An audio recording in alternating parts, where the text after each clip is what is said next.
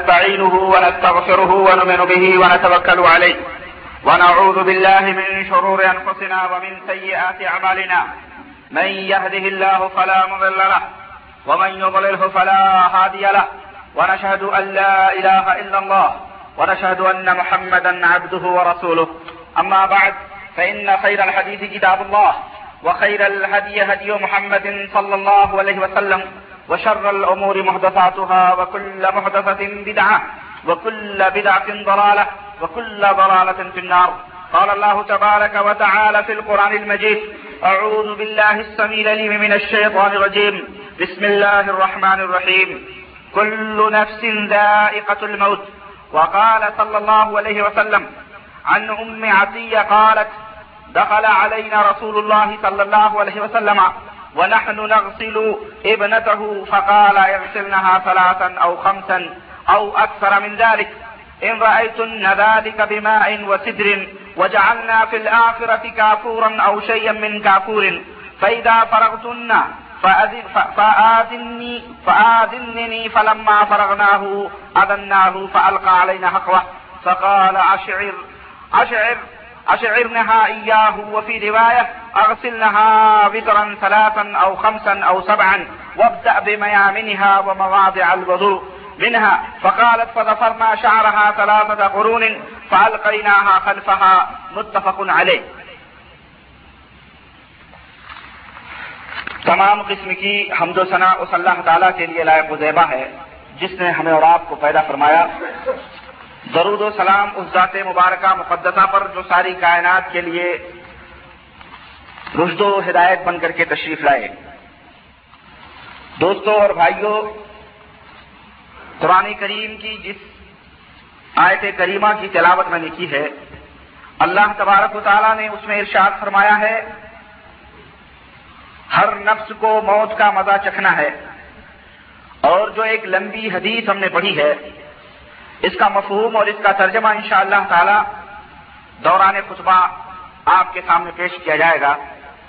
آج کے خطبہ جمعہ میں اللہ کی توفیق سے، اللہ وحد شریف کے فضل و کرم سے انشاءاللہ اللہ ہم میت کو غسل دینے، کفن پہنانے اور اس کے طور اور طریقے اور جو سنت رسول صلی اللہ علیہ وسلم سے ثابت ہے، وہ تمام سب چیزیں اور جو بدعات یا محرمات اس ضمن میں ہیں، میں انشاءاللہ اللہ تعالیٰ آپ کے سامنے احادیث رسول صلی اللہ علیہ وسلم کی روشنی میں رکھنے کی کوشش کروں گا۔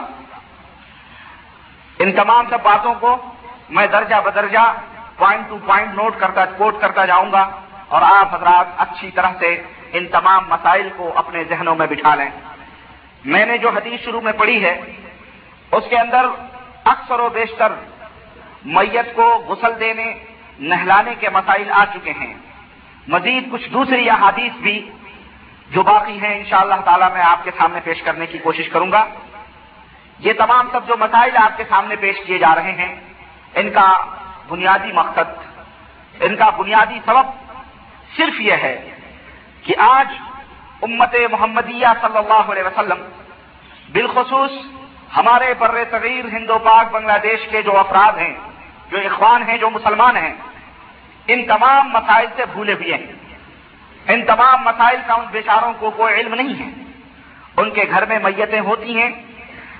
ان بیچاروں کو خود پتا نہیں ہوتا ہے کہ اب ہمیں کیا کرنا ہے۔ وہ محتاج ہوتے ہیں کہ کوئی آئے نہلانے والا جو نہلانے کا ڈھنگ بتلائے۔ کوئی آئے کفن پہنانے والا، کوئی آئے قبر کھودنے والے محتاج ہوتے ہیں۔ انہیں ان باتوں کا علم نہیں ہوتا ہے۔ میرا یہ مقصد ہے کہ یہ مسائل آپ کے سامنے رکھ کر یہ امت جو سو چکی ہے، سنت رسول صلی اللہ علیہ وسلم سے غافل ہو چکی ہے، پھر اس سوئی ہوئی امت کو بیدار کریں۔ اور پھر وہی اسپرٹ اور وہی تحریک اور وہی روح ہم ان کے اندر پھونکیں جو صحابہ کرام اور طب تابعین اور تابعین رضوان اللہ علیہ مجمعین کے اندر تھی۔ جو امت محمدیہ آج سے برسوں پہلے تھی، پھر وہی ماضی ہمارا پلٹ کے آ جائے۔ یہی ہمارا مقصد ہے۔ اور لوگ سنت رسول صلی اللہ علیہ وسلم کے طریقے پر روا اور دوا ہو جائیں۔ دوسرا مقصد اس کا یہ ہے کہ نہلانے، دھلانے، قبر کھودنے، کفن پنانے وغیرہ کے جو یہ اجر و ثواب ہیں، ان سے ہم بہت سارے لوگ ہمارے اندر غافل ہیں۔ انہیں علم نہیں ہے کہ نہلانے کا کیا ثواب ہے کفن پہنانے کا کیا ثواب ہے، قبر کھودنے کا کیا ثواب ہے، میت کو جو ہے پاک صاف کرنے کا کیا ثواب ہے، کسی کو نہیں معلوم ہے۔ اگر معلوم ہو جائے تو کم از کم یہی ایک رغبت بڑھے کہ چلو ہمارے گھر یا ہمارے محلے میں، ہمارے شہر میں، ہماری تو میت ہوئی ہے، چلو ہم ہی خود نہلا دیں، چلے ہم ہی خود ہی اس کی مدد کر دیں۔ آج یہ مقصد، آج ہمارے یہاں کسی کے گھر میت ہو جاتی ہے تو بیچارے بچے علی پرائے تو پرائے ہیں، خود اولاد بھی میت کو ہاتھ لگاتے ہوئے ڈرتی ہے، نہیں لگاتے ہیں۔ وہی باپ جو ہمیشہ جس کے باہوں پہ سوتے تھے، ہمیشہ جس کے ساتھ سینے سے سر لگا کے سوتے تھے، لیکن آج وہی مر چکا ہے، مر گیا ہے، تو اس کو کوئی جو ہے ہاتھ لگانے کے لیے روادار نہیں ہوتا۔ بلایا جاتا ہے کسی مسجد کے مؤذن کو، بیچارے کو، غریب کو، کہ چلو اب ہم کیسے جھلائیں؟ یعنی بات تو ایسے لوگ بھی ہوتے ہیں جس میں نفاست پسندی، نداوت پسندی کچھ زیادہ ہی ہوتی ہے۔ اس اس باپ کو جو زندگی بھر کماتے کماتے تھک تھک ان کو کھلا چکا ہے اس کو ہاتھ لگانا کے بعد نہیں کرتے میت، مؤذن، مسجد کے مؤذن کو بلاتے نہلاتے ہیں، یا کسی کرائے کے آدمی کو بلاتے ہیں، خود گوارا نہیں کرتے۔ یہ مقصد ہے کہ تاکہ لوگ خود اپنے مردوں کو نہلانا سیکھیں، خود اپنے مردوں کو کفنانا سیکھیں، خود اپنے مردوں کو نہ اپنے مردوں کی خبر کھودیں، خود اپنے، خود سب کچھ اپنے کام کریں۔ یہ ہمارا مقصد ہے اس، ان تمام سب مسائل کے بیان کرنے کا۔ اور تیسرا مقصد یہ ہے کہ اس اہم ضرورت اور اس اہم اور ضروری اور سنت صحیحہ سے ثابت مسائل میں لوگوں نے جو اپنی طرف سے زیادتیاں کری ہوئی ہیں یعنی جو باتیں نبی کریم صلی اللہ علیہ وسلم سے ثابت ہیں، اس کو چھوڑ کے اپنی طرف سے زیادتیاں کی ہوئی ہیں یا کمیاں کی ہوئی ہیں، مختلف قسم کے رسم و رواج جو اسلام کے نام پر لوگوں نے جاری کیے ہیں۔ ہمارے معاشرے اور سماج میں جو روا دما ہے ان تمام سب کو فاش کر دوں اور ان تمام مسائل کو بے نقاب کر دوں اور ان تمام زیادتیوں یا کمیوں کو لوگوں کے سامنے کھول کھول کر کے بیان کر دوں تاکہ اسلام کے چہرے کے اوپر جو غبار دشمنان اسلام نے اسلام کا نام لے کر کے ڈالا ہے اور اس کے چہرے کو مخ کرنے کی کوشش کی ہے۔ سنت رسول صلی اللہ علیہ وسلم سے جنہوں نے اعراض کیا ہے اور اپنے آنکھوں کو پھیر لیا ہے۔ پھر ان کو وہ آئینہ دکھائیں جو صحابہ کرام رضوان اللہ علیہ مجمعین کے سامنے جو نور اور جو روشنی اسلام کے اندر تھی، وہ روشنی آپ کے سامنے پیش کریں۔ اور ان بدعات، ان خرافات، ان باطل رسم و رواج کو آپ کے سامنے کھول کھول کر کے بیان کریں۔ اللہ وحد اللہ شریف سے دعا ہے اور انہی مقاصد کے پیش نظر یہ مسائل سارے کے سارے آپ کے سامنے بیان کیے جا رہے ہیں تاکہ آپ کل کو یہ نہ کہہ سکیں کہ جناب، ہمیں پتہ ہی نہیں ہے مردے کیسے نہلائے جائیں، ہمیں پتہ نہیں میتوں کے ساتھ کیا سلوک کرنا چاہیے، ہمیں پتہ ہی نہیں ہے کہ اگر کسی کی تعزیت میں جانا ہے تو طریقہ کیا ہے، ہمیں علم نہیں ہے کہ اپنے میت کو کس طرح سے ثواب پہنچائیں، ثواب پہنچانے کے کیا طریقے ہیں، ہمیں علم ہی نہیں ہے کہ قبرستان قبرستان کے اندر اگر جائیں کون سا طریقہ اپنائے میت سے زیارت کرنے کا، میت کے لیے دعا کرنے کا ہمیں وہ طریقے نہیں معلوم ہے۔ ہمیں ہمیں کچھ نہیں پتا یہ تمام سب باتیں اس لیے بتائی جا رہی ہیں تاکہ آپ کو اچھی طرح علم ہو جائے اور آپ اللہ وحدہ اللہ شریف کے یہ عذر نہ پیش کر سکیں اور حجت آپ کے اوپر قائم ہو جائے اور شرک و بدعت کی غلازت جو ہمارے دلوں اور ذہنوں کے اندر بیٹھی ہوئی ہے، یہ تمام سب ختم ہو کر کے نور توحید اور کتاب و سنت کی خوشبو اور اس کی جو ہے چاشنی ہمارے ذہن و دماغ کے اندر بیٹھ جائے۔ یہ ہے اصل مقصد۔ اللہ وحد اللہ شریف کے دعا ہے کہ اللہ تعالیٰ ہمیں حق بات کہنے کی توفیق ادا فرمائے اور حق بات سننے اور اس کے اوپر عمل کرنے کی توفیق ادا فرمائے۔ آمین یا رب العالمین۔ ہم اور آپ اچھی طرح جانتے ہیں کہ جب کسی کے گھر میں میت ہو جاتی ہے تو وہ گھر کے لوگ کتنے مزمحل اور کتنے پریشان حال ہوتے ہیں۔ ایسی حالت میں اگر کسی کے گھر میت ہو جائے تو سب سے پہلے جو چیز ضروری ہے، جو میت کے ارد گرد، اس بیمار، اس مریض کے ارد گرد لوگ ہیں جب یہ دیکھ لیں کہ میت کی روح نکل چکی ہے، تو سب سے پہلے میت کی آنکھیں بند کر دیں، ہاتھ اور پاؤں جو ہیں وہ درست کر دیں۔ اگر اکڑے ہوں ٹیڑھے ہوں میڑھے ہوں، آج اپنے ان ٹانگوں پہ ہم بہت ناش کرتے ہیں۔ اللہ وحد اللہ شریف نے قرآن کریم نے موت کا نقشہ کھینچا ہے اور فرمایا ہے وہ دن یاد کرو جب تمہاری پڈلیاں پڈلیوں سے چمٹ جائیں گی پڈلیاں پہ پڈلیاں رگڑ کھائیں گے۔ اور وہ موت جما کر کے تمہاری روح کو کھینچے گی اور اس شدت درد سے، اس شدت تکلیف سے تمہاری پڈلیاں اکڑ جائیں گی، تو اس وقت تمہیں کوئی نہیں یاد آئے گا۔ تو دوستو، ایسی حالت میں میت جب روح نکلتی ہے، تو کہیں اس کی نگاہیں، جیسا کہ آپ نے سنا ہے کہ اس فرشتوں کے کا پیچھا کرتی ہے، جو فرشتے روح کو لے کر کے چلتے ہیں، تو اس کی نگاہیں یوں ہی اٹک جاتی ہیں آسمانوں میں۔ اس کے ہاتھ اکڑ جاتے ہیں، اس کے پاؤں اکڑ جاتے ہیں، اس کا چہرہ جو ہے دوسرے شکل کا ہو جاتا ہے۔ اللہ تو اس طرح سے جو میت کے ارد گرد ہے، ان کے لیے سب سے پہلا کام یہ ہے کہ اکڑے ہوئے بدن کو درست کر دیں، ہاتھ درست کر دیں، چہرہ صحیح کر دیں، آنکھ بند کر دیں، پیروں کو سیدھا کر دیں اور میت کی تجہیز و تقسیم کے اندر جلدی کریں۔ بعض مقامات پر ہم نے دیکھا ہے اور اخوان جانتے ہیں، بہت سارے لوگ کہ میت کے سرحانے قرآن رکھا جاتا ہے، لوبان اور اگربتیاں سلگائی جاتی ہیں۔ اور جب بھی اور خاص طور سے عورتوں اور ظاہر و میت عورتوں ہی کی بھیڑ میں زیادہ رہتی ہے، تو جب بھی کوئی عورت آتی ہے تو وہ لوبان کے اوپر اپنا ہاتھ رکھ رکھتی ہے اور اس سے تھوڑا سا مطلب ہاتھ میں خوشبو لیتی ہے اور پھر میت کے منہ کے اوپر اس کو ملتی ہے اور پھر جا کر کے کنارے بیٹھ جاتی ہے۔ اس طرح سے ہر داخل ہونے والی عورت اس طرح سے کرتی ہے۔ یہ تمام سب چیزیں اور اس طرح کی دوسری رسم و رواج، قرآن رکھنا اگر بتی سلگانا، لوبان ہوئی، یہ تمام سب چیزیں جو ہے خرافات ہیں، جاہلانہ رسم و رواج ہیں۔ اس کو لے کر کے چہرے کی میت کے چہرے کے اوپر ہاتھ ملنا، یہ سب جہالت ہے۔ ان سے مسلمانوں کو دور رہنا چاہیے۔ زیادہ سے زیادہ آدمی عطر وغیرہ لگا دے، خوشبو وغیرہ لگا دے تاکہ جو ہے خوشبو رہے بس۔ بہرحال، یہ پہلا مرحلہ، جب میت کے بعد پہلا مرحلہ میت کا غسل کا آتا ہے۔ آئیے میں آپ کے سامنے سنت کے مطابق نہلانے کا جو طریقہ ہے میت کو، وہ آپ کے سامنے پیش کروں۔ سنت کے مطابق نہلانے کا طریقہ یہ ہے کہ میت کو کسی تختے یا چارپائی کے اوپر لٹا دیا جائے۔ اور پردہ کر لیا جائے اور سطر کو ننگا کیا جائے، لیکن بغیر اس کے کپڑے، بغیر بغیر اس کے کپڑے میت کو جو ہے ننگا، بغیر اس کے کپڑے اتارے ہوئے نہ کیا جائے۔ یعنی اوپر سے ایک چادر ڈال دی جائے، اس چادر کے نیچے سے اس کے کپڑے اتارے جائیں۔ ایک بیگ اس کو ننگا، میت کو نہ کیا جائے۔ یعنی صدر کو ننگا کیے بغیر اس کے کپڑے اتارے جائیں۔ یعنی اوپر سے کوئی چادر وغیرہ اس کے اوپر اڑا دی جائے اور نیچے سے آستے آستے اس کے کپڑے سارے اتار لیے جائیں۔ پھر ہاتھ میں کپڑا لپیٹ کر میت کو استنجا کرایا جائے یعنی شرمگاہوں کے اوپر پانی ڈالا جائے۔ سمجھ رہے میری بات کو؟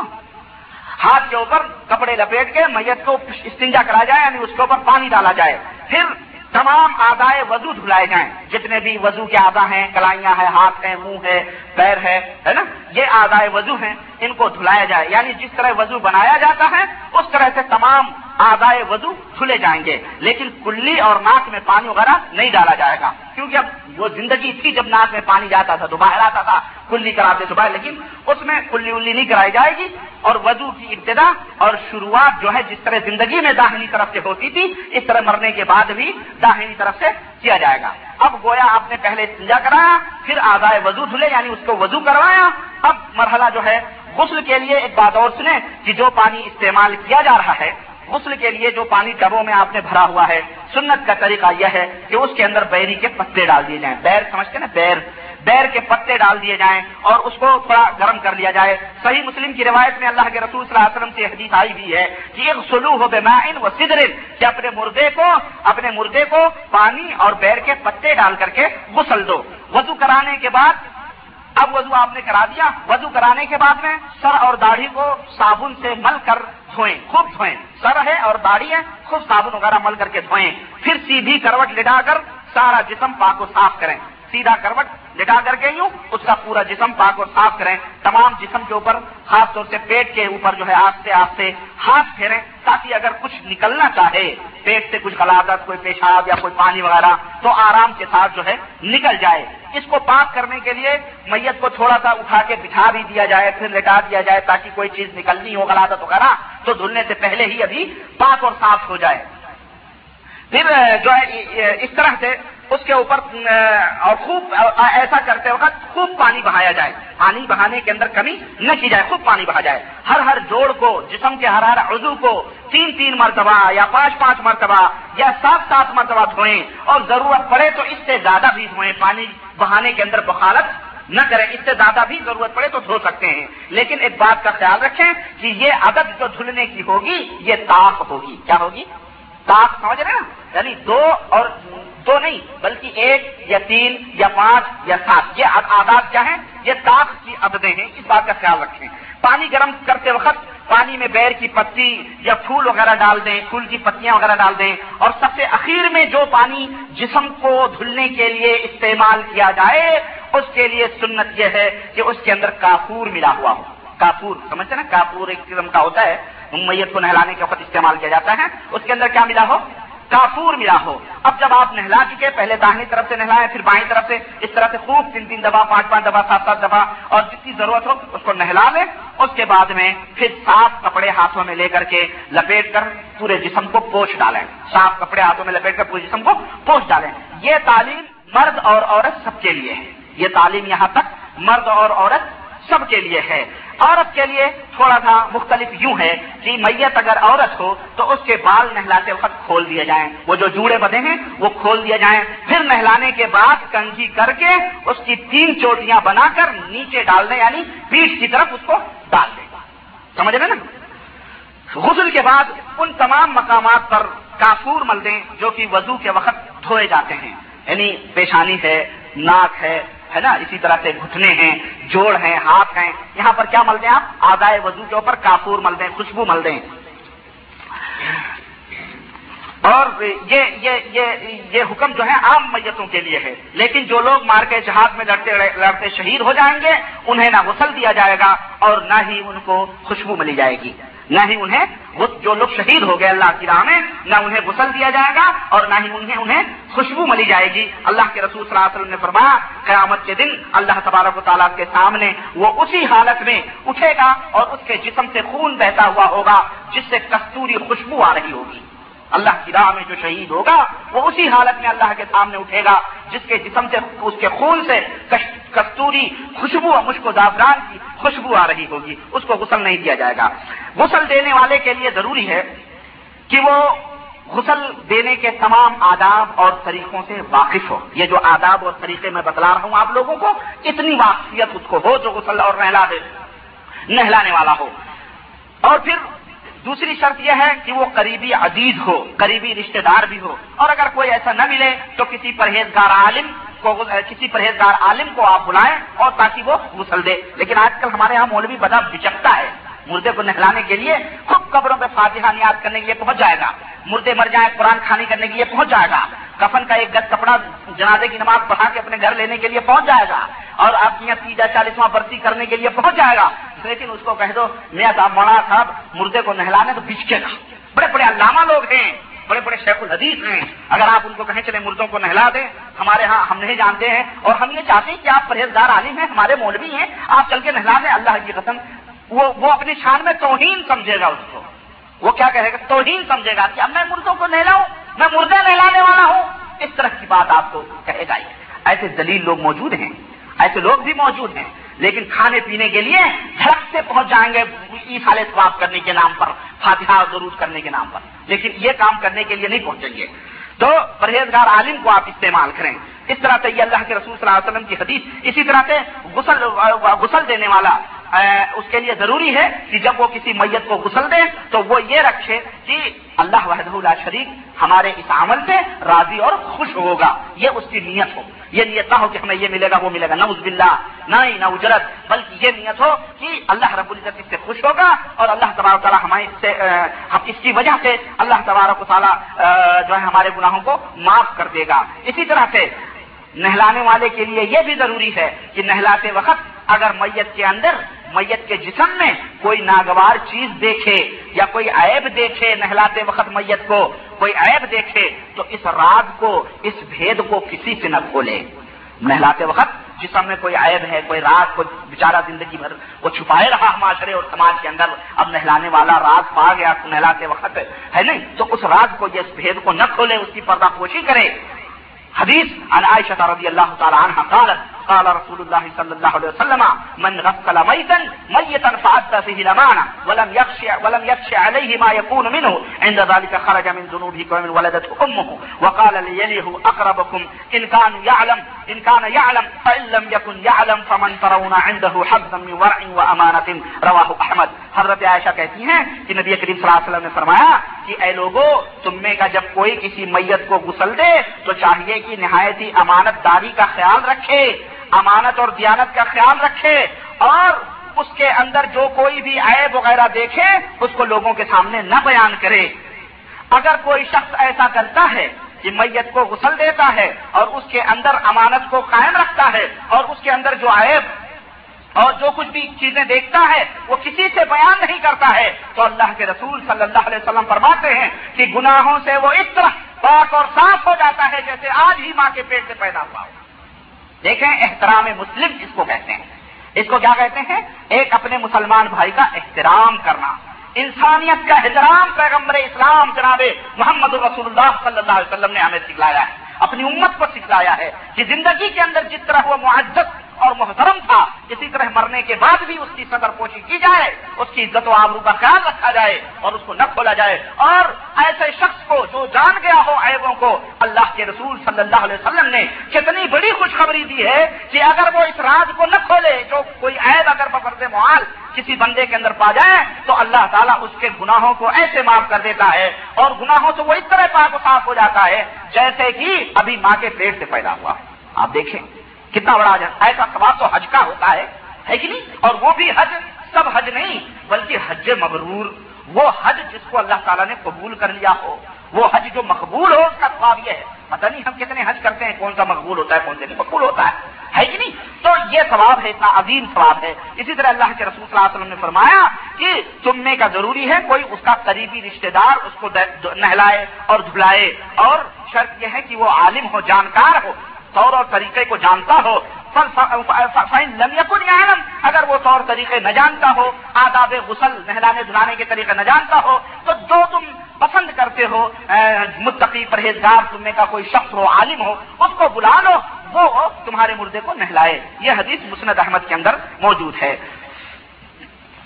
تو اس حدیث سے ہمیں یہ ثابت ہوا کہ قریبی عزیز کوئی عالم ہو، پرہیزگار ہو، اس کو پہلا موقع ملے گا نہلانے کے لیے۔ اگر کوئی رشتے داروں میں ایسا شخص نہیں ہے تو پھر محلے کا امام ہوگا جو یا کوئی بھی امام ہی نہیں۔ بلکہ کوئی بھی آپ کی نظر میں پرہیزگار آدمی ہو، جاننے والا ہو، طریقہ غسل وغیرہ کو، اس کو آپ جو ہے کیا کہتے ہیں، غسل دینے کی اجازت دیں۔ ایک دوسری حدیث میں آتا ہے، آقا رحمت صلی اللہ علیہ وسلم اشار فرماتے ہیں کہ من غسل مسلم فقتم علیہ، غفر له الله 40 مرہ۔ سبحان اللہ الحمد کتنی پیاری حدیث ہے۔ اللہ کے حضور صلی اللہ علیہ وسلم فرماتے ہیں کہ جو کسی مسلمان بھائی کو غسل دے اجر اور ثواب دیکھو مسلمانوں، نہلانے کا مردوں کو۔ ہم بہت دور بھاگتے ہیں، سنو۔ جو کسی مسلمان بھائی کو غسل دے اور اس کے عیبوں کو چھپا چھپا لے، اللہ تعالیٰ اس کے گناہوں کو چالیس مرتبہ معاف فرماتا ہے۔ ایک مرتبہ نہیں، اللہ تو ایک مرتبہ بھی معاف فرما دے تو کافی۔ ایک مرتبہ بھی اللہ تعالیٰ اگر گناہوں کو معاف کر دے تو کتنی بڑی بات ہے، یہ ایک ہی دفعہ۔ لیکن دیکھ رہے ہیں، اللہ کے رسول صلی اللہ علیہ وسلم فرماتے ہیں، چالیس مرتبہ معاف فرماتا ہے۔ کتنا بڑا اجر ہے، کتنا بڑا ثواب ہے، مردے کو نہلانے اور اس اس فضیلت کو حاصل کرنے کے لیے، اس درجے مقام کو حاصل کرنے کے لیے صرف دو شرطیں ہیں۔ دو شرط۔ ایک شرط اور بڑی آسان شرط ہے۔ ایک شرط یہ ہے کہ پردہ پوشی کرے، اس کے عیبوں کو نہ کھولے، اس کے راز کو فاش نہ کرے۔ اور دوسری شرط یہ ہے کہ نہلائے اور دھلائے تو بلا اجرت نہلائے اور دھلائے اور یہ نیت رکھے کہ ہمارے اس عمل سے اللہ وحدہ اللہ شریف راضی اور خوش ہو جائے۔ یہ نیت رکھے دو چیزیں تو انشاءاللہ شاء اللہ تعالیٰ اس کو یہ اجر اور یہ اس کو ثواب مل جائے گا۔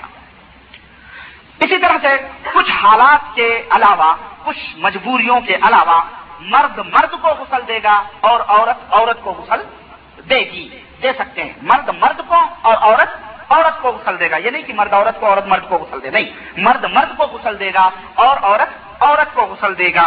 عورت کو غسل دے گی، مگر اس حکم سے میاں اور بیوی الگ ہے شوہر اور بیوی اس حکم سے الگ ہے بلکہ کیونکہ شوہر اگر عورت یعنی شوہر اگر اپنی عورت اور اپنی بیوی کو، شوہر اگر اپنی عورت کو اور بیوی اپنے شوہر کو غسل دینا چاہیں میاں اور بیوی ایک دوسرے کو نہلانا چاہیں مطلب شوہر مر گیا عورت چاہتی ہے کہ میں نہلاؤں اپنے شوہر کو اور بیوی مر گئی، شوہر چاہتا میری بیوی کو کوئی نہ دیکھے، میں غسل دوں، تو یہ دونوں طرح سے جائز ہے۔ عورت مرد کو غسل دے سکتی ہے اور مرد عورت کو غسل دے سکتا ہے، جائز ہے۔ اس کی دلیل، اس کی دلیل یہ ہے، سب سے پہلی کہ اس سلسلے میں نبی کریم صلی اللہ علیہ وسلم سے ممانعات کی کوئی دلیل وارد نہیں ہوئی ہے۔ سب سے پہلی دلیل یہ ہے کہ منع نبی کریم صلی اللہ علیہ وسلم نے نہیں فرمایا ہے، اس کی کوئی دلیل وارد نہیں ہوئی ہے اور ہر چیز جس میں منع نہ ہو اصل وہ چیز جائز ہے۔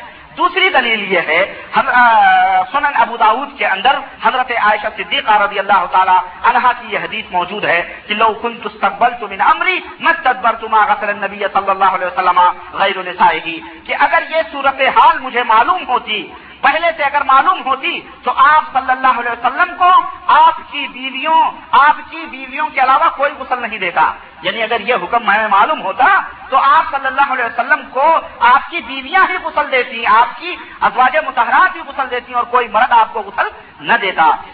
اسی طرح سے مسلم احمد کی ایک دوسری روایت میں آتا ہے کہ اللہ کے رسول صلی اللہ علیہ وسلم نے حضرت عائشہ صدیقہ رضی اللہ تعالیٰ عنہ سے خوشی کے موقع پر فرمایا، ایک دفعہ میت کو دفن کر کے آئے تو حضرت عائشہ نے کہا وارا تھا ہائے میرا سر پھٹا جا رہا ہے۔ اللہ کے نبی صلی اللہ علیہ وسلم نے بھی کہا، ہائے میرا سر بھی پھٹا جا رہا ہے۔ یعنی ایک چہل ہوتی ہے میاں اور بیوی میں نقالی کرنے کی، انہوں نے کہا، میرا سر پھٹا جا رہا اللہ کے نبی نے ہائے میرا سر پھٹا جا رہا ہے۔ آپ صلی اللہ علیہ وسلم نے فرمایا کہ ماں ذر رکھی لو متی قبلی، فغسل چکی وہ کفن چکی تم مسلح تو علیہ کی وہ دفن چکی۔ یہ عائشہ کتنی اچھی بات ہے اور اس میں کوئی حرج نہیں ہے کہ تم اگر مجھ سے پہلے مر گئی تم اگر مجھ سے پہلے مر گئی تو میں تمہیں غسل دوں گا، میں تمہیں نہلاؤں گا، میں تمہیں کفناؤں گا، پھر میں تمہارے اوپر نماز جنازہ پڑھوں گا اور پھر میں تمہیں دفن کر دوں گا۔ تو اگر بیوی کو غسل دینا مرد کے لیے جائز نہ ہوتا ہے نا؟ تو اللہ کے رسول صلی اللہ علیہ وسلم اپنی بیوی حضرت عائشہ سے اس طرح کی بات، حرام سی باتیں نوز بلّہ نہ فرماتے۔ اس حدیث سے خود ثابت ہوتا ہے کہ شوہر اپنے بیوی کو غسل دے سکتا ہے۔ تیسری دلیل اس کی، بلکہ چوتھی دلیل اس کی، حضرت ابو بکر صدیق رضی اللہ تعالیٰ عنہ کا انتقال ہوتا ہے۔ ان کی بیوی حضرت اسما بنت عمید رضی اللہ تعالی عنہ اٹھتی ہیں اور اپنے شوہر حضرت ابو بکر کو غسل دیتی ہیں۔ اسی طرح سے داماد رسول حضرت علی ابن ابی طالب رضی اللہ تعالی عنہ جب نبی کریم صلی اللہ علیہ وسلم کی صاحبزادی حضرت فاطمت الزہرا رضی اللہ تعالی عنہ کا انتقال ہوتا ہے، تو داماد رسول حضرت علی ابن ابی طالب رضی اللہ تعالیٰ عنہ خود کھڑے ہوتے ہیں اور اپنے بیوی کو نہلاتے اور غسل دیتے ہیں یعنی نبی کریم صلی اللہ علیہ وسلم کی بیوی بیٹی کو۔ تو یہ تمام سب یہ تمام سب دلائل ہیں جن کی روشنی میں یہ بات واضح ہوتی ہے کہ ہر مسلمان کے لیے قیامت کی صبح تک ہر مسلمان کے لیے جائز ہے کہ اگر وہ اپنی بیوی کو غسل دینا چاہتا ہے تو وہ دے سکتا ہے اور بیوی اپنے مرد کو غسل دینا چاہتی ہے تو وہ دے سکتی ہے۔ جائز ہے اس میں کوئی حرض نہیں ہے۔ بخلاف کچھ لوگوں کے جو یہ کہتے ہیں کہ بس ہمارے یہاں تو ایسے بھی لوگ ہیں کہ جہاں بیوی مری، ہمارے یہاں ایسے بھی جہاں بیوی مری، چار پائی نہیں چھونے دیتے، چہرہ نہیں کھولنے دیتے، اس کے سامنے غریب کو دور ہی رکھتے ہم نے اپنے اللہ کی قسم، ہم نے اپنے آپ سے دیکھا ہے غریب بیچارہ مر گیا لوگ گاؤں والے اس کی بیوی کی چارپائی اٹھا کے قبرستان لے جا رہے ہیں، لیکن اس کے شوہر کو چارپائی نہیں چھونے دے رہے ہیں۔ کریں گے اب رشتہ ختم ہو گیا میاں بیوی کا رشتہ ٹوٹ گیا، مرنے کے بعد اب وہ اس کی بیوی نہیں، وہ اس کا شوہر نہیں، اس لیے اب اس کو ہاتھ نہیں لگا سکتا۔ میں نے کہا، جہالت کی حد ہے۔ حد ہو گئی جہالت کی۔ اب محلے والے، گاؤں والے پوری چار پائیاں اٹھائے، نوز بلّہ کیا کے ٹوٹنے کے بعد ان کے رشتے نوز بلّہ جڑ گئے اس کے ساتھ؟ سب تو غیر محرم ہے اس کے لیے، ہے کہ نہیں؟ لیکن لوگوں نے طرح سے مولویوں نے فتوے دیے ہیں۔ اللہ انہیں ہدایت دے۔ میرے بھائی، یہ احادیث صحیح کی روشنی ہے۔ اور وہ جو ہے، یہ قیاس ہے، ایک رائے ہے، ایک سوچ ہے۔ نہ صحابہ سے ثابت ہے، نہ اللہ کے رسول صلی اللہ علیہ وسلم سے اس کا کوئی ثبوت ہے۔ یہ صرف اپنی فقاہت ہے۔ اس کو کیا کہتے ہیں؟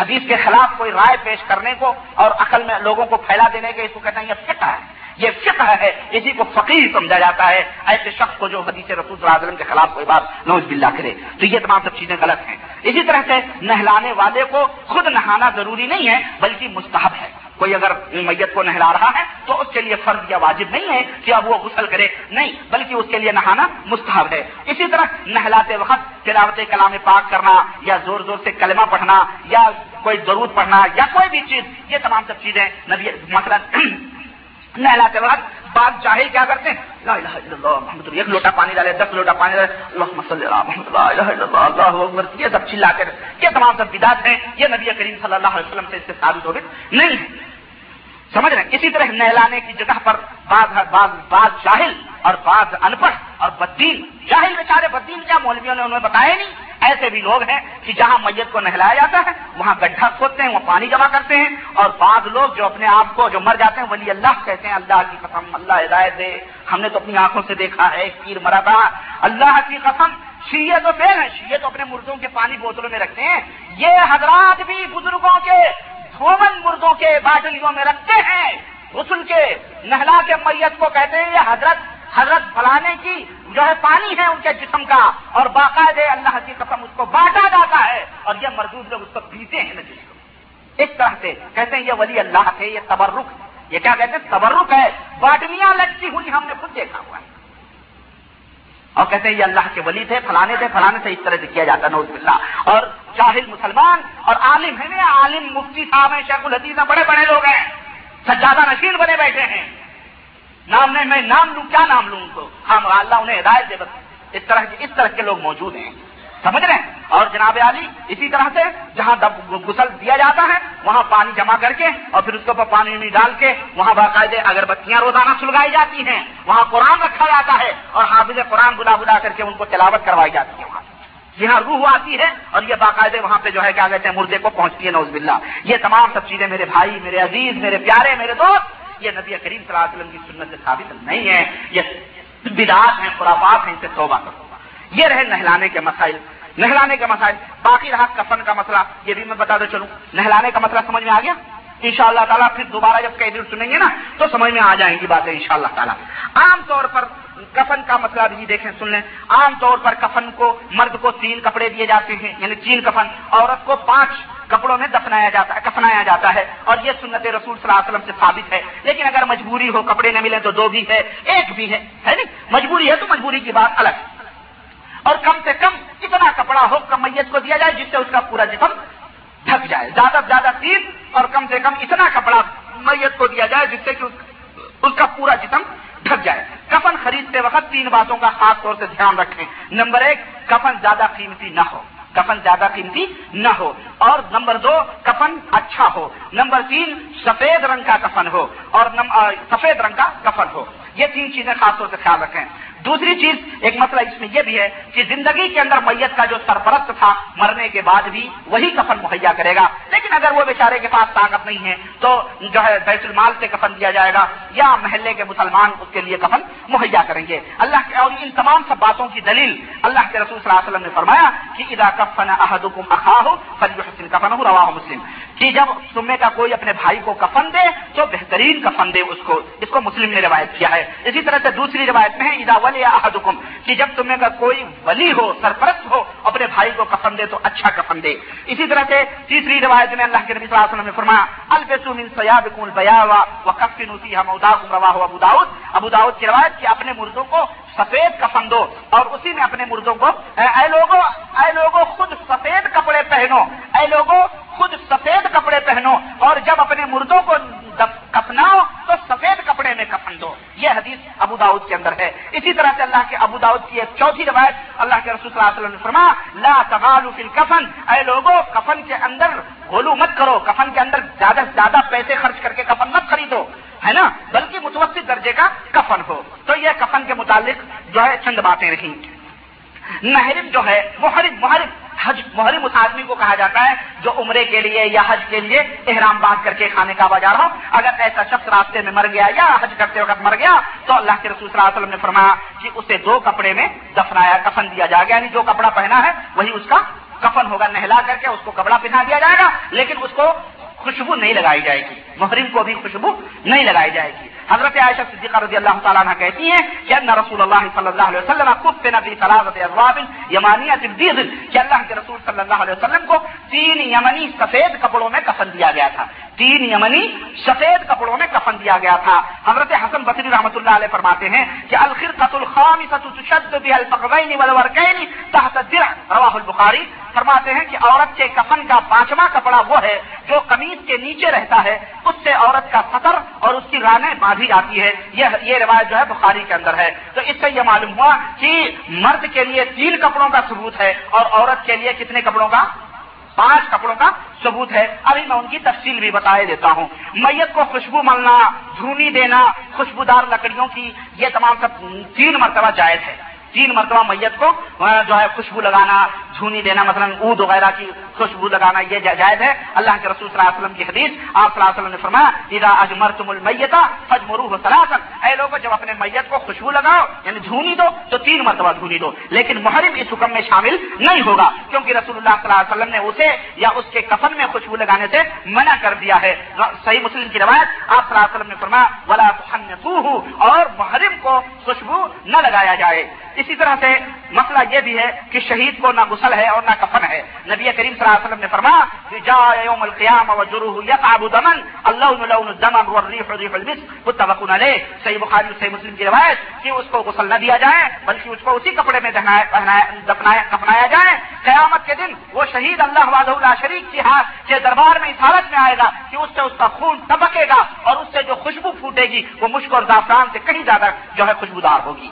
یہ حدیث بخاری اور مسلم کے اندر ہے۔ اسی طرح سے اگر کفن کم ہے اور میتیں زیادہ ہیں، کفن کا کپڑا کم ہے اور میت دس پندرہ ہے، جیسے کبھی کبھی حادثے ہوتے ہیں، ایسی جگہوں پہ مطلب ابھی کریک جو ہوا کچھ دن پہلے سعودی ایئر لائنس اور قزاق کا جو قابستان کا ہوا کہاں تک، اب وہاں پہ تو سب سمجھو پہنچ گئے وسائل۔ لیکن کہیں ایسی جگہ بھی میت ہو سکتی ہے جہاں کفن کے کپڑے کم ہوں، تو کیا کر سکتے ہیں؟ تو اس کے لیے مسئلہ یہ ہے کہ اگر کفن کم ہے، میتیں زیادہ ہیں، تو ایک ہی کفن میں دو دو چار چار جتنا بھی آئے، ان کو کفنایا جا سکتا ہے، جائز ہے۔ اسی طرح سے اپنی زندگی میں کفن تیار کرنا یہ بھی جائز ہے۔ جو ہے، چنانچہ ایک بڑھیا اللہ کے رسول اس کی دلیل کیا ہے؟ ایک بڑھیا اللہ کے رسول صلی اللہ علیہ وسلم کے پاس آئی اور ایک چادر اس نے اپنے ہاتھ سے بنا تھا بڑی خوبصورت تھی نبی کریم صلی اللہ علیہ وسلم کو دے دیا۔ اس میں صحابی بیٹھے تھے، ان کو ان کو بڑا اچھا لگا۔ انہوں نے کہا، اللہ کے رسول، یہ چادر مجھے دے دیں۔ ہے نا؟ اللہ کے نبی صلی اللہ علیہ وسلم نے پہنی تھی اوڑی تھی، اٹھا کے ان کو دے دی۔ ان کو دے دی۔ صحابہ گرام نے کہا، تم نے بہت برا کام کیا۔ اما ہوا تو ابھی یہ بڑھیا لا کے ہدیہ دیا حضور کو۔ اور ان کو دیا تو مانگ لیا اتنی جلدی، اتنی لالچ اتنی بھی لالچ نہیں ہونی چاہیے۔ اس نے کہا، جانتے ہو میں نے اس کو مانگا ہے۔ یہ میں کفن کا کپڑا، میں اس کو کفن بنانا چاہتا ہوں۔ اس لیے میں نے مانگ لیا ہے کہ میں اسی میں کفن دیا جاؤں۔ چنانچہ جب مرا تو اس کو اسی میں کفنایا گیا۔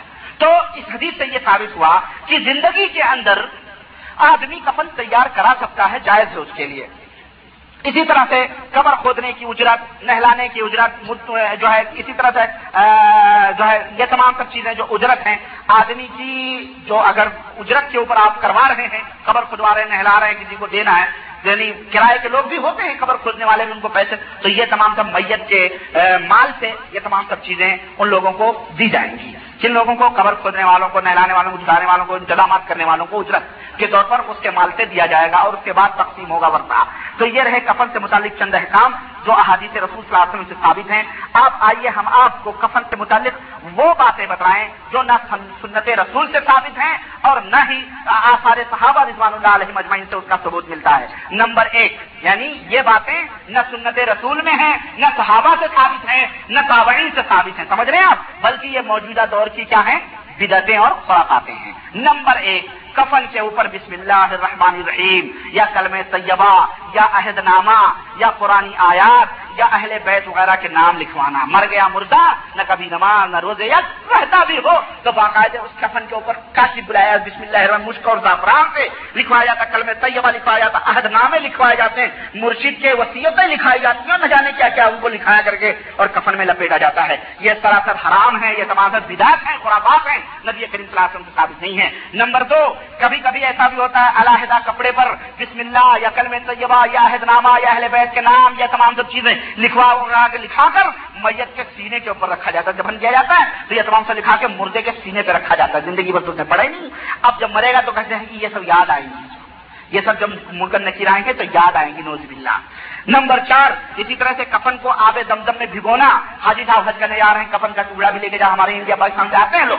باقاعدہ دمدم میں خوب بھگوتے ہیں اور خوب جو ہے، کیا کہتے ہیں، نہلاتے ہیں اور پھر جا کے وہی سود کھانا، وہی شرک کرنا، وہی خبر وہی بے نمازی، وہی وہی کام پھر اور مر گئے تو کہنے کی جی، دمدم میں بھگویا ہوا ہمارا کفن ہے، اس میں ہمیں کفن دو۔ یہ عقیدہ رکھا جاتا ہے کہ اس سے عذاب میں تخفیف ہوگی یا جنت میں ہم چلے جائیں گے۔ یہ اس کا کوئی سب یہ تمام سب طفل تسلیاں ہیں۔ یہ تمام سب بچوں کی ایک طفل تسلیوں کی بات ہے اس میں کوئی اجر اور ثواب نہیں ہے۔ نمبر چار، بزرگوں کے لباس میں کفن بنانا اور یہ عقیدہ رکھنا کہ یہ تمام اعمال کرنے سے جو ابھی ہم نے بتائے ہیں، یہ تمام میت کے عذاب میں تخفیف ہوگی یا کمی ہوگی، یہ تمام سب چیزیں خرافات چیزیں ہیں۔ نمبر پانچ، چھوٹے بچوں کو کفن کے بجائے نئے کپڑے پہنا کر ان میں دفن کرنا بعض مقامات پر ایسا بھی ہوتا ہے۔ کفن کے بجائے انہیں نئے کپڑے خرید کے پہنا کے دفن دیا جاتا ہے۔ یہ اسی طرح سے دلہا دلہن اگر مر گئے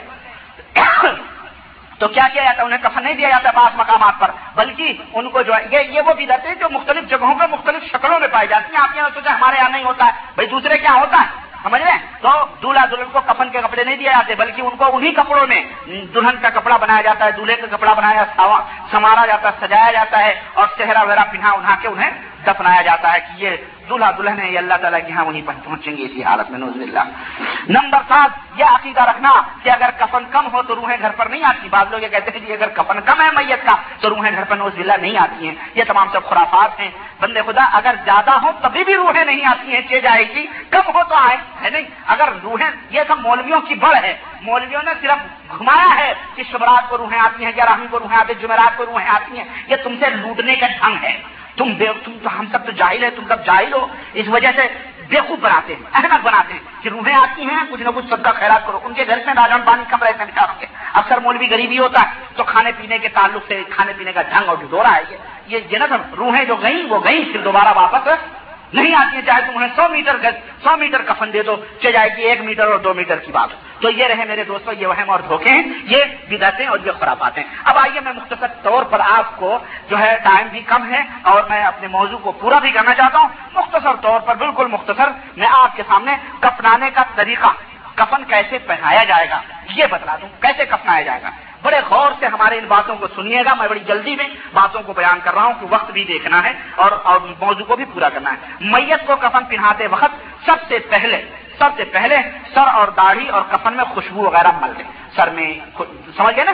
سر میں داڑھی میں خوشبو اتر وغیرہ مل دیں۔ پیشانی، ناک، دونوں ہاتھیلیوں دونوں گھٹنوں اور دونوں پاؤں کے اگلے حصوں یعنی سجدے کی جگہوں پر کافور اتر وغیرہ مل دیں۔ اسی طرح سے میت کے تمام سوراخوں میں جو ہے پاک پاک اور صاف روئی اتر میں بھگو کر کے رکھ دیا جائے۔ تاکہ اگر کوئی چیز باہر نکلے تو اس سے کفن گندا نہ ہو، بلکہ وہ روئی اس کو جذب کر لے۔ سمجھ رہے ہیں نا؟ پھر تینوں چادروں کو مرد مرد کی اگر میت ہے تو تینوں چادروں کو بچھا دیا جائے اور ایک دوسرے پہ بچھا دیا جائے اور میت کو اسی کے اوپر چت لٹا دیا جائے۔ یوں منہ آسمان کی طرف سمجھ چت اس کو کہتے ہیں۔ لٹا دیا جائے اور پھر اوپر کی چادر کو اور ہاتھ کو ظاہر پتہ ہی آپ کو یوں رکھا جائے گا سائڈ میں بغلوں میں، ہے نا؟ اور پھر میت کو چت لٹائیں، پھر اوپر کی چادر کو داہنی طرف سے لپیٹنا شروع کریں۔ اوپر کی چادر کو داہنی طرف سے لپیٹنا شروع کریں۔ تینوں چادروں کو لپیٹ کر سر اور پیر کو سر اور پیر کی طرف کفن کو باندھ دیا جائے۔ سر اور پیر کی طرف وہاں باندھ دیا جائے پیر کی طرف کفن کو باندھ دیا جائے۔ اگر بیچ میں بھی ضرورت ہو تو ڈوری لگا سکتے ہیں باندھ سکتے ہیں۔ اگر کرتا ادار لفافے میں کفنانا ہو تو پہلے کرتا پہنا کر ادار کو لپیٹ دیں پھر اوپر سے لفافہ لپیٹ دیں۔ اور عورت میت میت اگر عورت ہو تو اس کے کفن کے لیے پانچ کپڑے پانچ کپڑے ہونے چاہیے۔ اول تہبند دوسرا کرتا تیسرا اوڑھنی چوتھا سربند یعنی سرکا اور اور, اور پانچواں جو ہے دو لفافے۔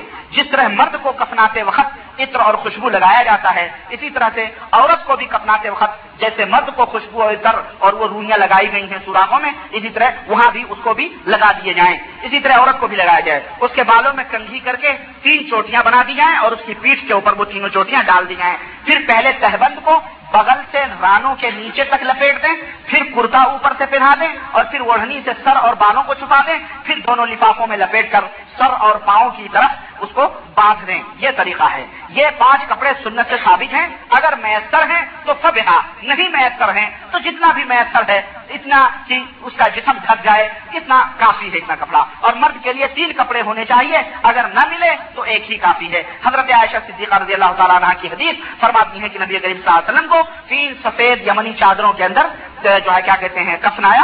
گیا تھا۔ اس میں نہ اماما تھی، نہ قمیض تھی۔ اسی طرح سے بلکہ ایک ادار اور ایک چادر اور ایک لفافہ اور یہی سنت ہے۔ تو یہ کپنانے کا طریقہ ہوا۔ جو کہ مردے کو کپنانے کا طریقہ ہوا۔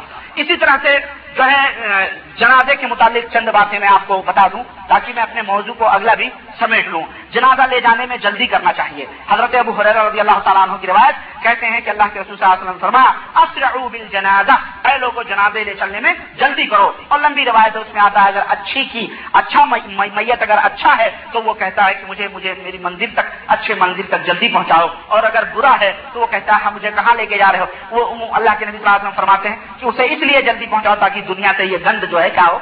کم ہو۔ گنہگار ہے یہ۔ نمبر دو، جنازے کے ساتھ جانا ہر مسلمان کا حق ہے۔ مسلمان کا ایک مسلمان کے اوپر حق ہے۔ چنانچہ اللہ کے رسول صلی اللہ علیہ وسلم نے فرمایا کہ ایک مسلمان کا ایک دوسرے کے اوپر جو حق ہے، اس میں جنازے کے پیچھے پیچھے چلنا بھی ہے۔ نمبر تین، جس جنازے کے ساتھ خلاف شرح کام ہو، اس میں شریک نہیں ہونا چاہیے۔ اس جنازے کے پیچھے نہیں جانا چاہیے۔ مثلا دھونی لے جانا، انگار لے جانا، آگ لے جانا، ڈھول تاشے تمبور اور جو ہے گانے بجانے والے اور رونے گانے والوں کو لے کے چلنا۔ اس طرح سے ہمارے یہاں مسلمان بھی چلتے ہیں باقاعدے۔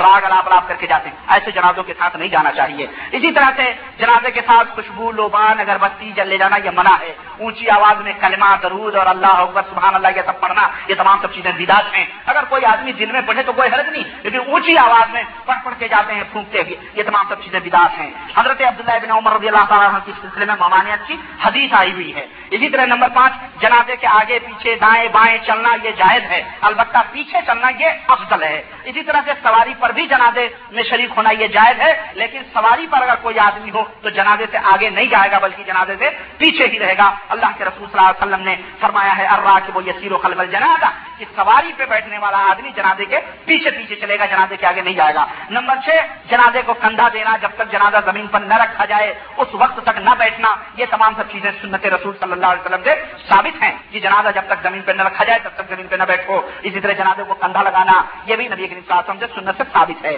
تو دوستو یہ تھے وہ احکام جو جنازے سے متعلق اور احادیث صحیحہ سے ثابت ہیں۔ ان شاء اللہ تعالیٰ اگلی مجلس میں اس جنازے سے تعلق سے بعد وہ باتیں بدعات جو ہمارے ہاں رائج ہیں جنازہ لے جاتے وقت انشاءاللہ اگلی مجلس میں میں ان کو بیان کروں گا، اسی طرح قبر کھودنے کا، دفنانے کا اور اسی طرح سے قبروں کی زیارت کرنے کا۔ السلام علیکم ورحمۃ اللہ وبرکاتہ۔ دوستو، ابھی آپ غسل اور کفر کے تعلق سے کچھ مسائل قرآن و سنت کی روشنی میں سماعت فرما رہے تھے۔ یہ کیسٹ بھی سائٹ کی۔ غسل اور کفن اس سے متعلق جنازہ، مسائل جنازہ، میت کو دفن کیسے کریں اس سے متعلق ہے۔ ابھی آپ سے بات فرمائیں گے۔ ہماری یہ عظیم پیشکش مقصد چوٹل جالیات Hail Islamic guidance centre Hail kingdom Saudi Arabia. اس کی طرف سے ہے۔ اس کا فون نمبر ہے five double three four seven four eight دوستو، اگر قرآن و سنت کی روشنی میں کچھ کمی رہ گئی ہو بیان کرنے میں اور کوئی غلطی اگر آپ محسوس کر رہے ہیں، تو آپ ہم سے فوراً ٹیلی فون کے ذریعے رابطہ کریں۔ یا ہم آپ کے بےحد مشکور اور ممنون ہوں گے۔ ہمیں ہمارا خط لکھنے کا پتہ نوٹ فرما لیں۔ مکتب طویت الجالیات، پوسٹ باکس نمبر اٹھائیس سینتالیس post box number two eight four three, Hail K S A. ہمیں فوراً اطلاع کریں، انشاءاللہ ہم اپنی اصلاح کرنے کے لیے تیار ہیں۔ دوستو، یہ عظیم پیشکش جیسا کہ آپ کو معلوم ہے، مکتب تویت الجالیات کی طرف سے ہے۔ اس کے خطیب ہیں سید معراج ربانی۔ لیجیے اگلا خطبہ تجیز و تکفین کے تعلق سے اور جن مسائل جنازہ، نماز جنازہ اور میت کو کیسے دفن کیا جائے، اس کے تعلق سے سماعت فرمائے اللہ تعالی ہمیں اور آپ کو نیک عمل کرنے کی توفیق عطا فرمائے اور ہمیں دین کے اس پیغام کو، قرآن و سنت اور توحید کی اس دعوت کو گلی گلی، نگر نگر اور دنیا کے گوشے گوشے میں ہر زبان میں پھیلانے کی توفیق عطا فرمائے۔ آمین یا رب العالمین۔ لیجیے خطبے کا اگلا حصہ سماعت فرمائیے۔ شکریہ۔ السلام علیکم ورحمۃ اللہ وبرکاتہ۔ میرا فون نمبر پھر نوٹ کر لیں۔ Five double three four seven four eight پانچ تین تین چار سات چار آٹھ پوسٹ باکس نمبر ہے ٹو ایٹ فور تھری دو آٹھ چار تین ہائل سعودی عربیہ۔ شکریہ۔ الحمد لله نحمده ونستعينه ونستغفره ونؤمن به ونتوكل عليه ونعوذ بالله من شرور أنفسنا ومن سيئات أعمالنا من يهده الله فلا مضل له۔ ومن يضلله فلا هادي له، ونشهد أن لا إله إلا الله، ونشهد أن محمدا عبده ورسوله. أما بعد، فإن خير الحديث كتاب الله، وخير الهدي هدي محمد صلى الله عليه وسلم، وشر الأمور محدثاتها، وكل محدثة بدعة، وكل بدعة ضلالة، وكل ضلالة في النار. قال الله تبارك وتعالى في القرآن المجيد أعوذ بالله السميع العليم من الشيطان الرجيم، بسم الله الرحمن الرحيم. كل نفس ذائقة الموت، وإنما توفون أجوركم يوم القيامة. تمام قسم کی حمد و ثنا کبریائی اور بڑائی اس اللہ کے لیے ہے، جس نے ہمیں اور آپ کو پیدا فرمایا۔ درود و سلام اس ذات مبارکہ مقدسہ پر، جو ساری کائنات کے لیے رشد و ہدایت بن کر کے تشریف لائے۔ معزز سامعین کرام، حضرات گرامی قدر، پچھلے خطبہ جمعہ میں ہم نے اخیر میں چلتے چلتے ان احکام اور مسائل کا ذکر کیا تھا جو جنازے سے متعلق تھے اور جن کا ثبوت احادیث صحیحہ اور آثار صحابہ سے میں نے آپ کے سامنے دیا تھا۔ آئیے اگلی منزل پر پہنچنے سے پہلے یا اگلی منزل بیان کرنے سے قبل میں ان رسم و رواج یا ان عادات اور بدعات کا ذکر کرتا چلوں۔ جن میں آج بہت سارے لوگ ملوث نظر آتے ہیں۔ اور ایسے ایسے کام کرتے ہیں جنازے کے تعلق سے، جن کا کوئی بھی ثبوت، جن کا کوئی بھی ثبوت نہ قرآن کریم کے اندر موجود ہے اور نہ ہی ہمارے اور آپ کے نبی احمد مشتبہ محمد مصطفیٰ صلی اللہ علیہ وسلم کی احادیث کے اندر موجود ہے۔ نہ ہی ان کے صحابہ کرام رضوان اللہ علیہ مجمعین سے ان کا ثبوت ملتا ہے۔ آئیے میں جنازے سے متعلق ان بدعتوں کا یا ان امور کا ذکر کر دوں تاکہ مختصر طور پر آپ کے ذہن میں وہ باتیں آ جائیں۔ چنانچہ جنازے کے اوپر پھول ڈالنا یا کوئی دوسری زیب و زینت کرنا، یہ نبی کریم صلی اللہ علیہ وسلم سے اس کا ثبوت نہیں ملتا ہے۔ جنازے جنازے کے اوپر رنگ برنگی یا منقش، رنگ اور رنگا رنگ والی مزین چادریں ڈالنا، اسی طرح سے سبز رنگ کی چادر پر کلم کلم لا الہ الا اللہ محمد رسول اللہ یا آیات وغیرہ لکھوا کر جنازے کے اوپر ڈالنا، یہ وہ رواج ہیں، یہ وہ بدات ہیں یا یہ وہ اعمال اور طریقے ہیں جو ہمارے بر صغیر ہندو پاک کے اندر، بنگلہ دیش کے اندر، یہ تمام سب جگہوں پہ اکثر اور اور بہت بڑی ہی کثرت کے ساتھ موجود ہے زندگی کے اندر وہ شخص نہ کبھی نماز پڑھتا ہے، نہ روزہ رکھتا ہے، نہ کچھ بدعمال تھا ہاں اور رشوت خوری، سود خوری، سب کچھ تھی اس کے اندر، لیکن بڑا آدمی تھا یا چھوٹا آدمی، بہرحال کوئی بھی ہو، تو مرنے کے بعد اس کے کب اس کے جنازے کے اوپر کل میں اللہ لکھی تھی چادریں اور رنگ برنگی اور ہرے رنگ کی چادریں اور اس کے اوپر قرآن آیات اور اس کے اوپر گلاب کے پھول اور کیا کیا چڑھاتے ہیں، اس طرح سے لے جا کر کے لگاتے ہیں۔ یہ تمام سب چیزیں خرافات ہیں۔ اس سے آدمی کی بخشش ہو جائے گی۔ ہاں ایسے ہی اگر ہو تو پھر تو ہر ایک اپنے، اپنی زندگی میں سب کچھ کروا کے چلا جائے۔ اس سے بخشش وقش نہیں ہوتی، نہ اس سے کوئی سوال نہ اس سے کوئی تفریح عذاب ہوتا ہے، کچھ بھی نہیں ہوتا ہے۔ اسی طرح سے گھر سے جنازہ نکالتے وقت صدقہ خیرات کرنا، جب گھر سے جنازہ نکلتا ہے تو پھر صدقے اور خیرات کرنے شروع کرتے ہیں لوگ۔ جنازے کو نیک لوگوں کی قبروں کا طواف کروانا۔ بعض مقامات پر ایسے بھی جاہل لوگ ہیں کہ جنازہ جب اٹھتا ہے تو باقاعدہ کسی بزرگ، کسی ولی، گاؤں میں شہر میں بستی میں کوئی قبر ہوتی ہے مدار ہوتا ہے تو باقاعدہ جا کر کے اس کی قبر کا، اس جنازے کا طواف کروایا جاتا نوز بلّہ زندگی کے اندر تو اور یہ کون لوگ کریں گے؟ یہ وہی لوگ کریں گے جو زندگی میں طواف کرتے تھے۔ تو زندگی میں طواف کیا اور مرنے کے بعد بھی بھی دفن ہونے سے پہلے شرک کام کیا تو کون سا برا کیا؟ سب یہ سب کرتے ہیں۔ یہ تمام سب حرام اور شرکیات ہیں۔ اسی طرح سے جنازہ لے جانے سے پہلے ڈھائی پارے قرآن ختم پڑھانا خدا قرآن ختم کروانا، یہ بھی رواج جو ہے کریوں میں، بستیوں میں، گاؤں میں، شہروں میں موجود ہے۔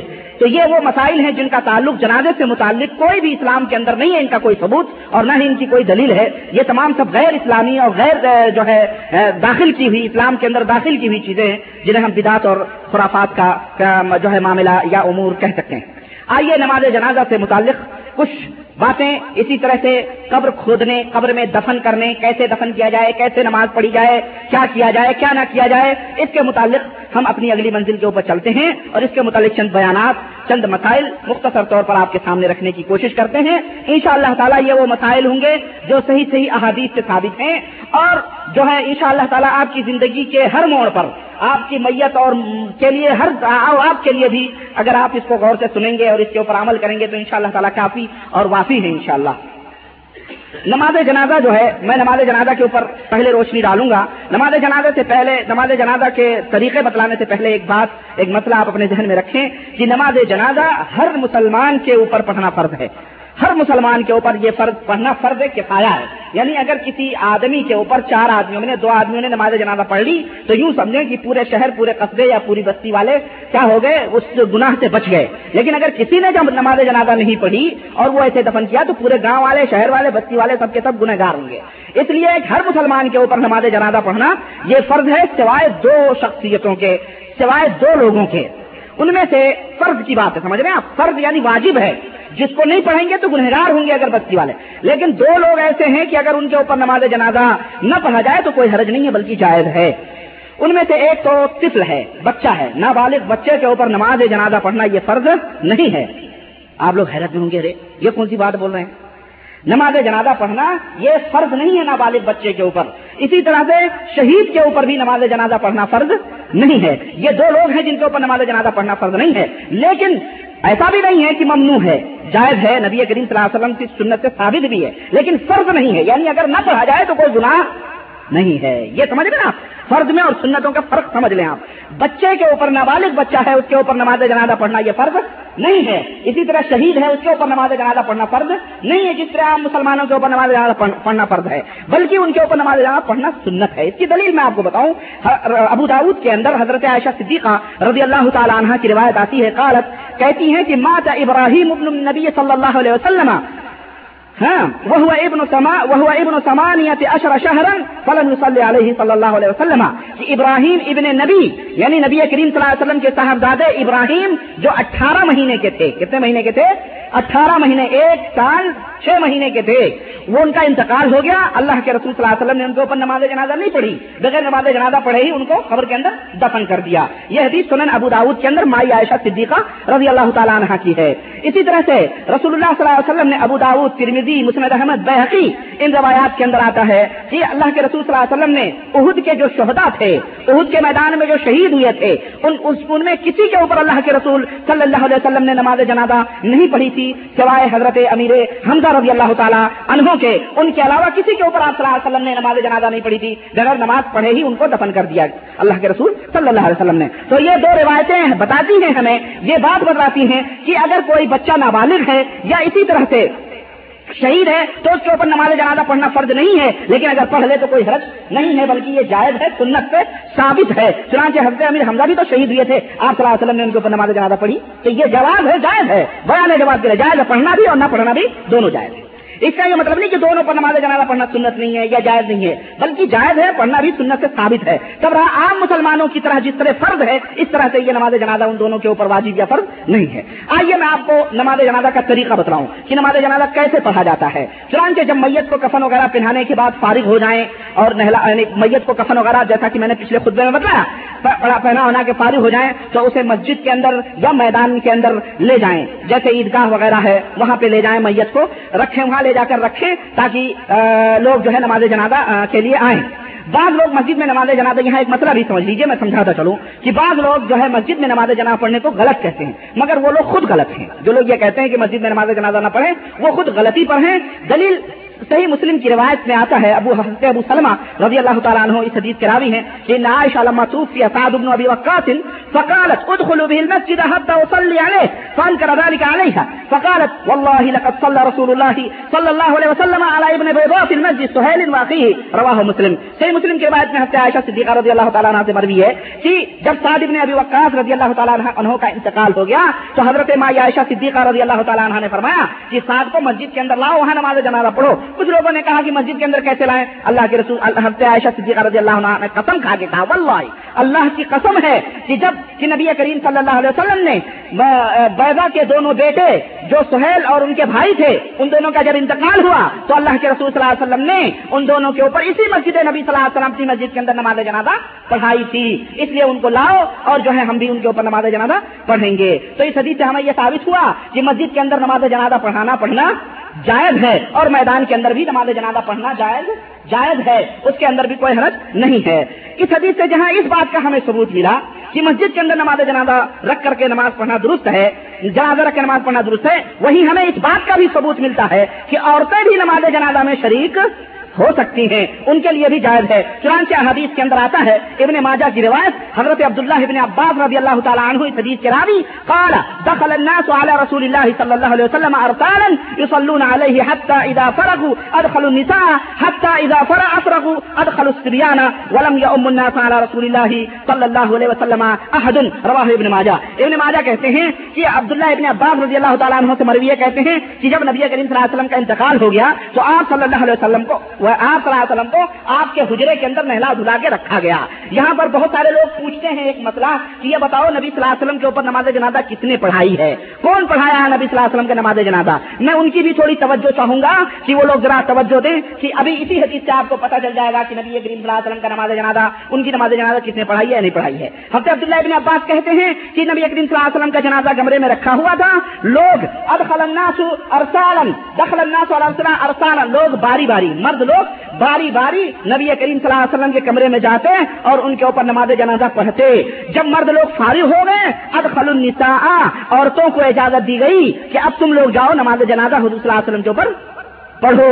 اس کے بعد جب عورتیں فارغ ہو گئی اد خلوص اور بچوں کو داخل کیا گیا، اب تم بھی جا کر کے نماز جنازہ حضور صلی اللہ علیہ وسلم کے اوپر پڑھ لو۔ ولم یوم الناس علی رسول اللہ صلی اللہ علیہ وسلم احد، اس دن نبی کریم صلی اللہ علیہ وسلم کی نماز جنازہ کی امامت کسی نے نہیں کرائی۔ وہ کسی نے نہیں کرائی، کوئی امامت کے امام نہیں تھا۔ سارے کے سارے اپنے آپ جاتے تھے، پڑھ کے باہر نکلتے تھے۔ تو اس حدیث سے بھی ہمیں جہاں یہ ثابت ہوا کہ نبی کریم صلی اللہ علیہ وسلم کی نماز جنازہ کسی نے امامت کر کے نہیں پڑھائی۔ پڑھی سبوں نے۔ پڑھی سبوں نے لیکن امامت کسی نے نہیں کرائی۔ ان میں بچے بھی تھے، ان میں مرد بھی تھے، ان میں بوڑھے بھی تھے، ان میں عورتیں بھی تھیں۔ عورتوں کا بھی نماز جنازہ کے اندر شریک ہونا، ان کا پڑھنا کیا ہے؟